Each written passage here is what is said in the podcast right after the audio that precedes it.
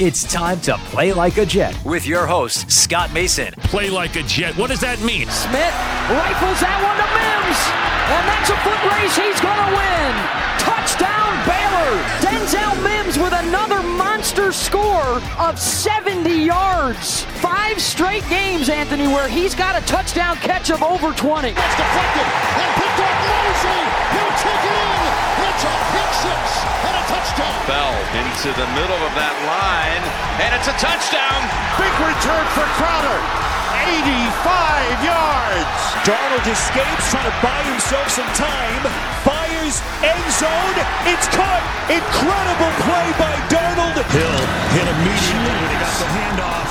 You know and that's it's the QAnator. oh my gosh. Listen, thank you.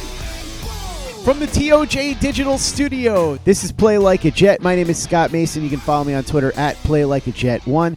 And on Thursday for the second week in a row, last week because the Jets were playing on Thursday night football against the Denver Broncos, this week because we were waiting to get the news about Sam Darnold and whether or not he's going to play in this game on Sunday against the Arizona Cardinals. It's a day late version of Midweek with Manish, Manish Mehta, covering the Jets for the New York Daily News. What's going on, Manish? How you doing, Scott? I'm doing fine, Manish. Certainly a lot better than Kalen Ballage right now. well, Kalen Ballage's reward for missing a couple blitzes the other night was getting cut, and then he took to social media and uh, proclaimed that he was the fall guy, which is uh, an interesting uh, description, given that uh, his failures were exactly uh, the reason why he was cut. So it's not, you know, it's not a big signing.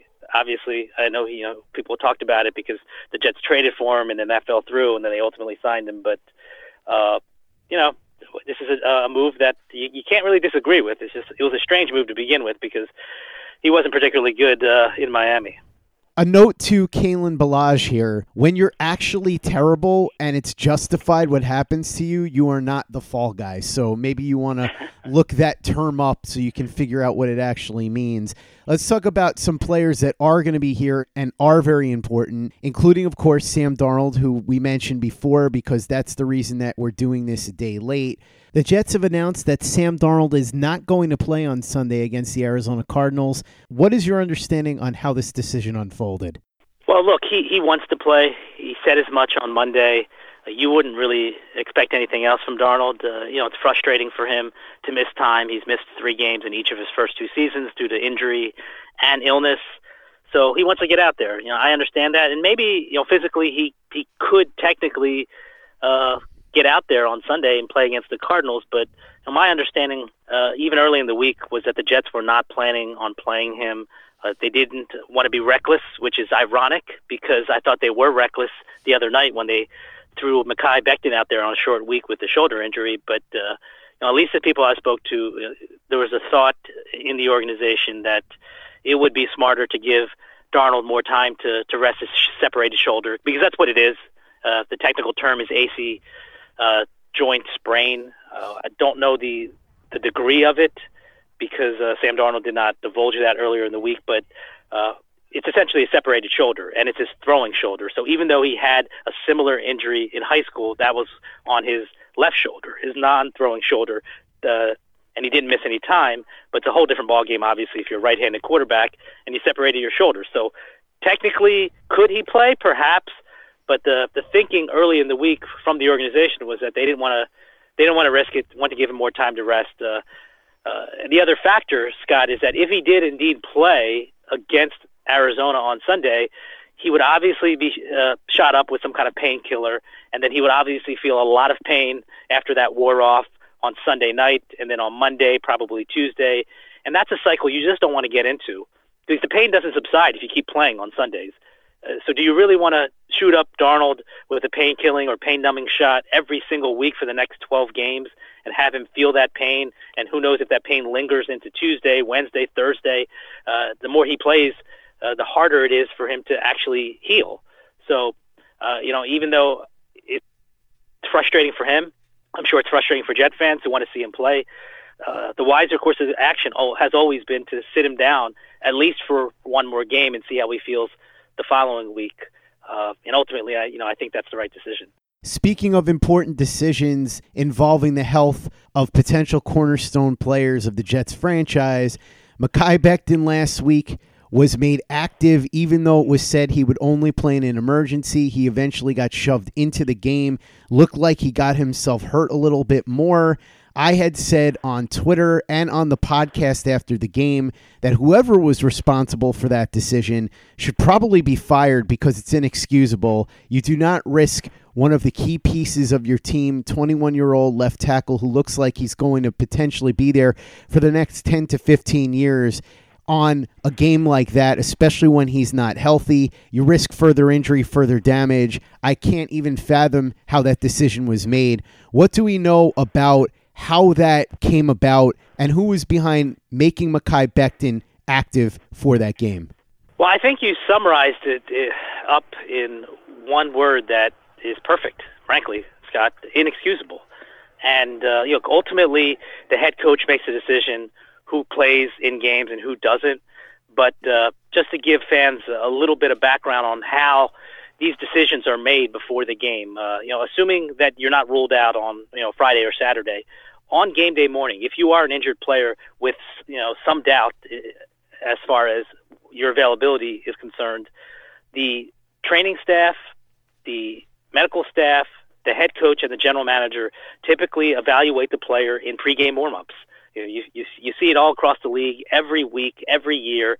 That's how it works. Uh, at the very least, you'll see the general manager, the doctor, and the trainer together uh, you know, watching a guy if he's got a hamstring issue, uh, you know, run routes, for example, and and then ultimately they'll sign off before submitting their inactive list 90 minutes before kickoff. So, you know, sometimes you don't see the head coach out there, uh, depending on the player, you know, it, de- depending on the situation.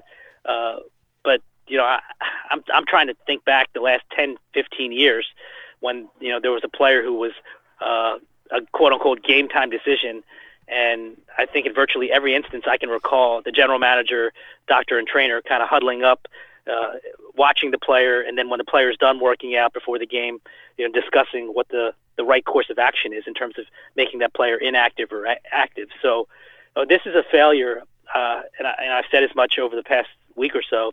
This was a failure on not only Adam Gase's fault for ultimately putting Becton in the game after Chuma Edoga got hurt a few snaps into it, but it's also a failure on the general manager Joe Douglas's fault for signing off on this. And you know, you can get into the details about well, the head coach decides who plays, not the general manager. That's not that's not how it works. In terms of active and inactive, uh, the GM, the head coach, the medical and training staff have to all be on the same page. So ultimately, Joe Douglas signed off on Becton being active, and you know, you know, I had somebody tell me somebody who was particularly annoyed uh, in the organization about this decision, and they put it this way: uh, Look, Mekhi Becton's either your starting left tackle or he's not playing. That's it. There's no in between.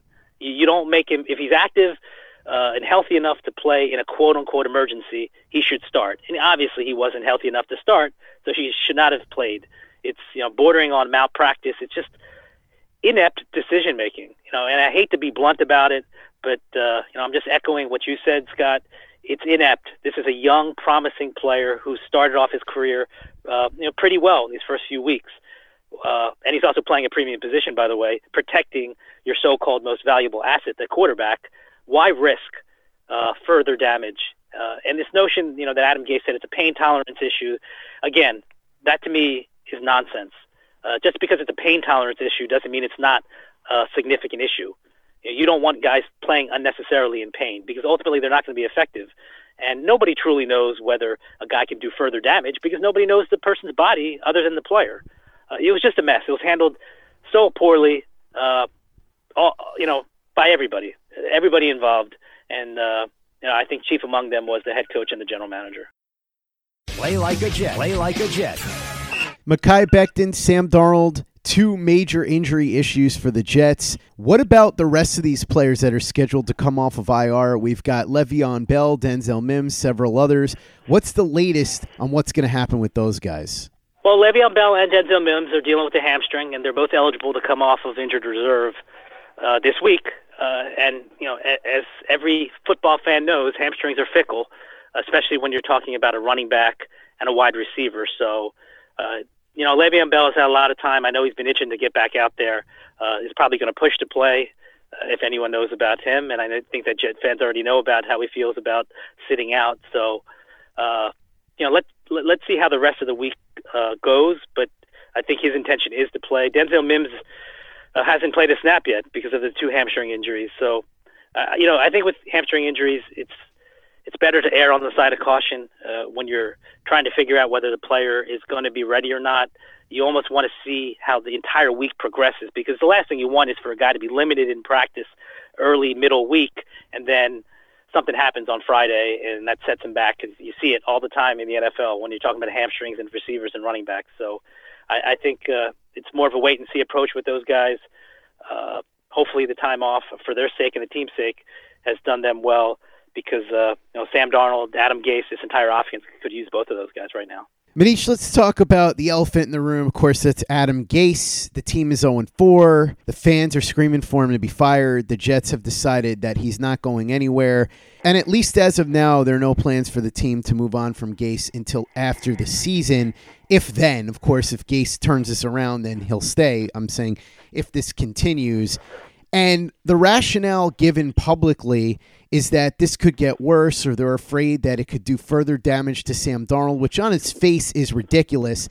But they're peddling the notion that it's pointless to get rid of somebody in season, that a lot of times it makes things worse. But the data doesn't back this up because, as our friend Michael Nania of JetsXFactor.com has dug up, of course, Michael, a weekly guest here on the show as well, 20 teams have fired their coach midseason from 2010 to 2019, their win percentage with their interim coach versus the original coach. 15 times out of 20, it was better. One time, it didn't move at all.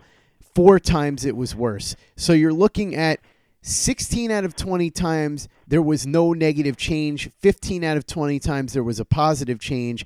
And if you want the actual winning percentages, now obviously this can get skewed a little bit because one coach could do really well and one coach could do really poorly the other end and it could mix it that way. But still it is interesting to look within the context of the 20 teams firing a coach mid-season as michael suggested. 282 was the combined winning percentage of the coaches that were fired. And then after the firing 375 was the winning percentage of the coaches afterwards. So it's not an incredible jump, but it does show you that a lot of times it sparks something. And I'm not saying that putting Gregg Williams or Brant Boyer or whoever else in charge of this team on an interim basis is going to mean that the Jets are going to win nine games out of their last 12 and make the playoffs or something.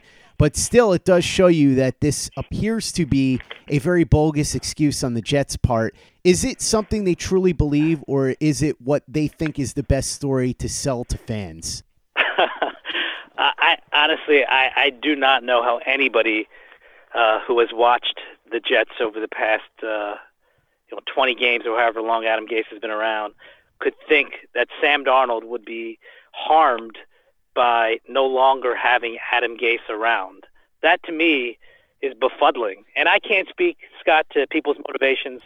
You know, you know why you know why they would get that out there, or what the uh, you know what the rationale would be. I just think if you look at this objectively and fairly, how could Sam Darnold be worse than he is with uh, a different coach? Uh, you know, whether it's Jim Bob Cooter, which you would assume, uh, or somebody else on that staff. I mean, obviously Cooter's the most uh, uh, well equipped to to take over. I, I just don't understand that logic. It's just not it's not logical. And I think what's frustrating to a lot of fans, at least the fans that you know I've encountered uh, you know, over the past uh, you know few weeks, is that it really is insulting to their intelligence. It's really insulting to any Jet followers' intelligence to to even peddle the notion a reason to keep Adam Gase would because would be because Darnold would be worse off if Gase weren't around.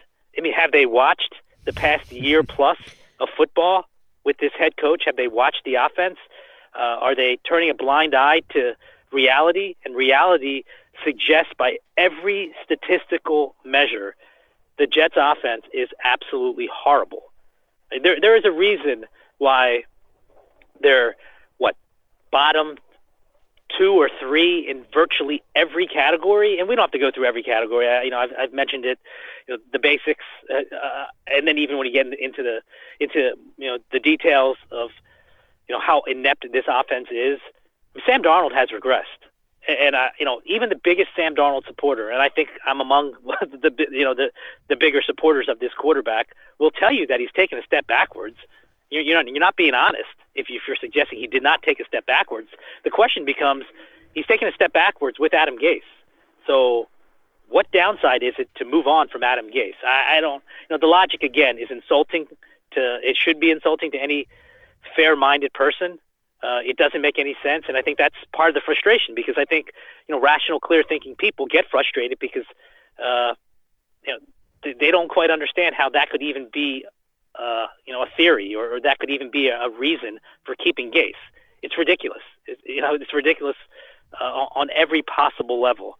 And uh, you know, I use the word insulting over and over because that's really what it is.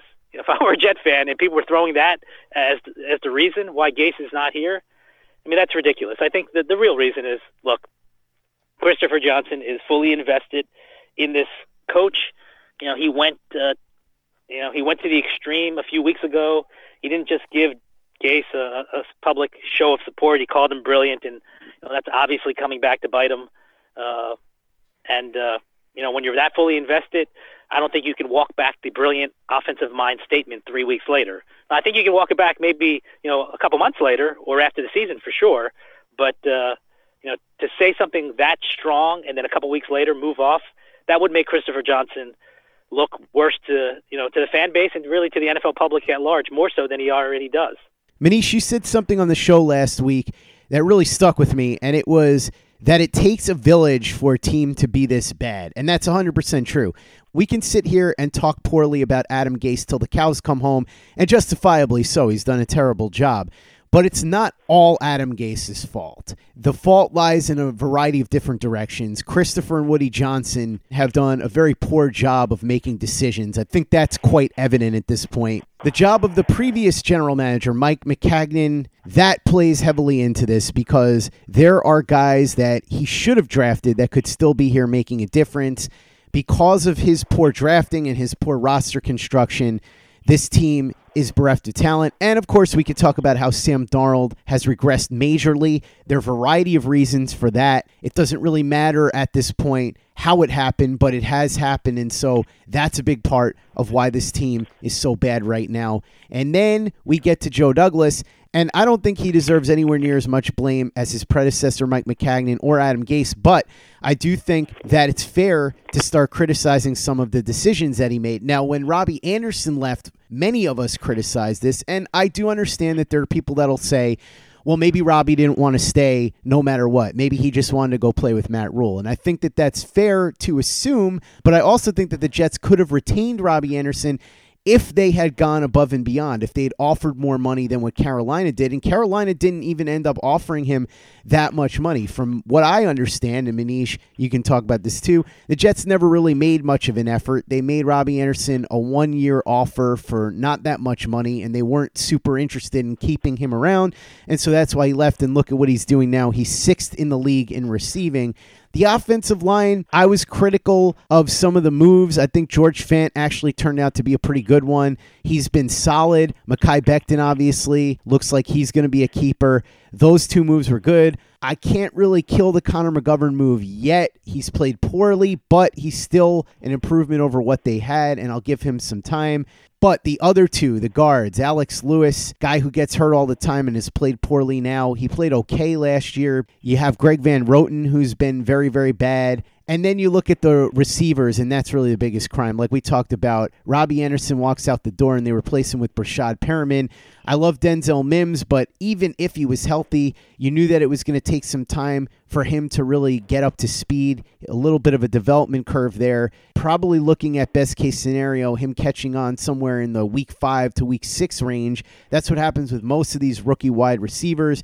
So to have Sam Darnold going into this season where you knew it was make or break And the best you can do for him is Breshad Perriman and a developmental rookie at wide receiver to go with Jamison Crowder, who's your slot guy.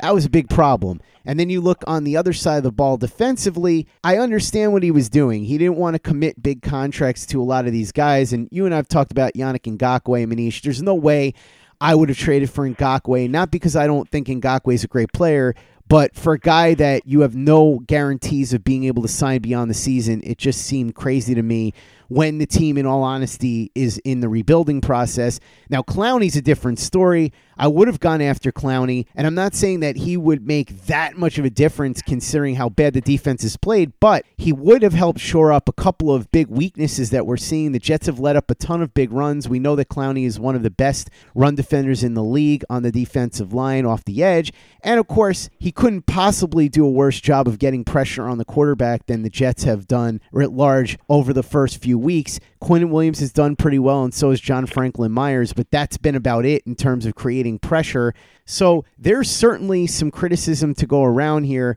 I'm not critical of the Jamal Adams thing. I know you are. I'm fine with that. I was absolutely fine with trading him, and especially for the haul that they got. I don't have any problem with that. But I do think that there are things that we can look at here with Joe Douglas and criticize, and it's fair to lump him in now. Again, I don't think he bears anywhere near as much blame as Gase or Maccagnan for where the Jets are right now.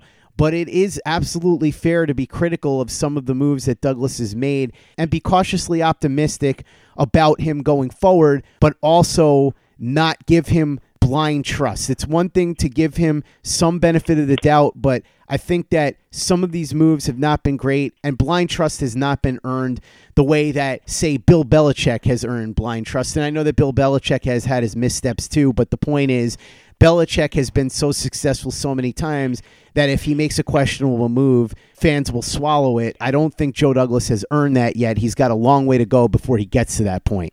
I completely agree with you. Uh, yeah, I don't think he's earned that trust. Uh, he certainly hasn't earned the benefit of the, of the doubt. And look, he hasn't been around as long as Adam Gase. He obviously hasn't been around as long as Mike Maccagnan, who was here for years. So, it, you know, when you put the hierarchy of who's to blame most, Joe Douglas is not at the top of the list, but it's as if he was shielded by Gase. All of the vitriol directed toward Gase uh, is is warranted. You know, for all the reasons that we've discussed today and all the reasons we've discussed over the past year, uh, that criticism is warranted. But it almost feels like uh, Joe Douglas is kind of you know hidden in the shadows and not taking any responsibility or accountability for where the Jets are right now. And uh, even though I think Gase is most to blame, uh, you know, obviously take the ownership out of the equation. Everything starts at the top. But if you take that out of the equation, I think Gase is more to blame, I should say, than Joe Douglas. But look at the moves that Joe Douglas has made since he got here. I mean, nobody's expecting miracles, and nobody's ex- expecting a transformation, even though for some reason Douglas said before the season started that if you're not trying to win a Super Bowl every year, you should get out of this business. Obviously, he was not trying to win a Super Bowl with his moves, nor should he have. I don't think any Jet fan uh, or anybody covering the team thought that, that Joe Douglas should put all his chips to the middle of the table and the Jets should go for broke to try to win the Super Bowl in 2020. I think that's ludicrous. So uh, nobody is saying that. What I think is fascinating about Douglas, and you outlined the moves, and we've talked about these moves before. You know, not not getting weapons for Darnold, the offensive line, uh, even though it's new, uh, by virtually every statistical measure, they have underperformed. And I know that you know allowing sacks and pressures and, and hurries and hits is a combination of offensive line, you know, running back protection, uh, quarterback decision making. All those things factor in, but ultimately it doesn't reflect well on this new offensive line when you're 30th in pressures allowed, 29th in quarterback hits allowed, 28th in pressure percentage, and 25th in hurries. It's not all their fault, but Sam Darnold has also been sacked 12 times in four games. That's more uh, in terms of per game than he was sacked last year. Uh, you know, the offensive line to me is pedestrian at best, and I think I'm being generous. Mekhi Becton has a promising future without a doubt. He's a he's a rookie who's only played a few games. Uh, the interior of the of the line has been awful. You know, he, we don't know what the blocking schemes are and who's got to help when and and uh, you know who's got man-to-man blocking uh, responsibilities on a given play. But I think it's fairly obvious that the interior of the line has been uh, subpar to say the least. And you know, I think that George Fant has been pedestrian. You know, maybe he's more than that. Maybe he's better. Uh, but as a whole, this group has underperformed.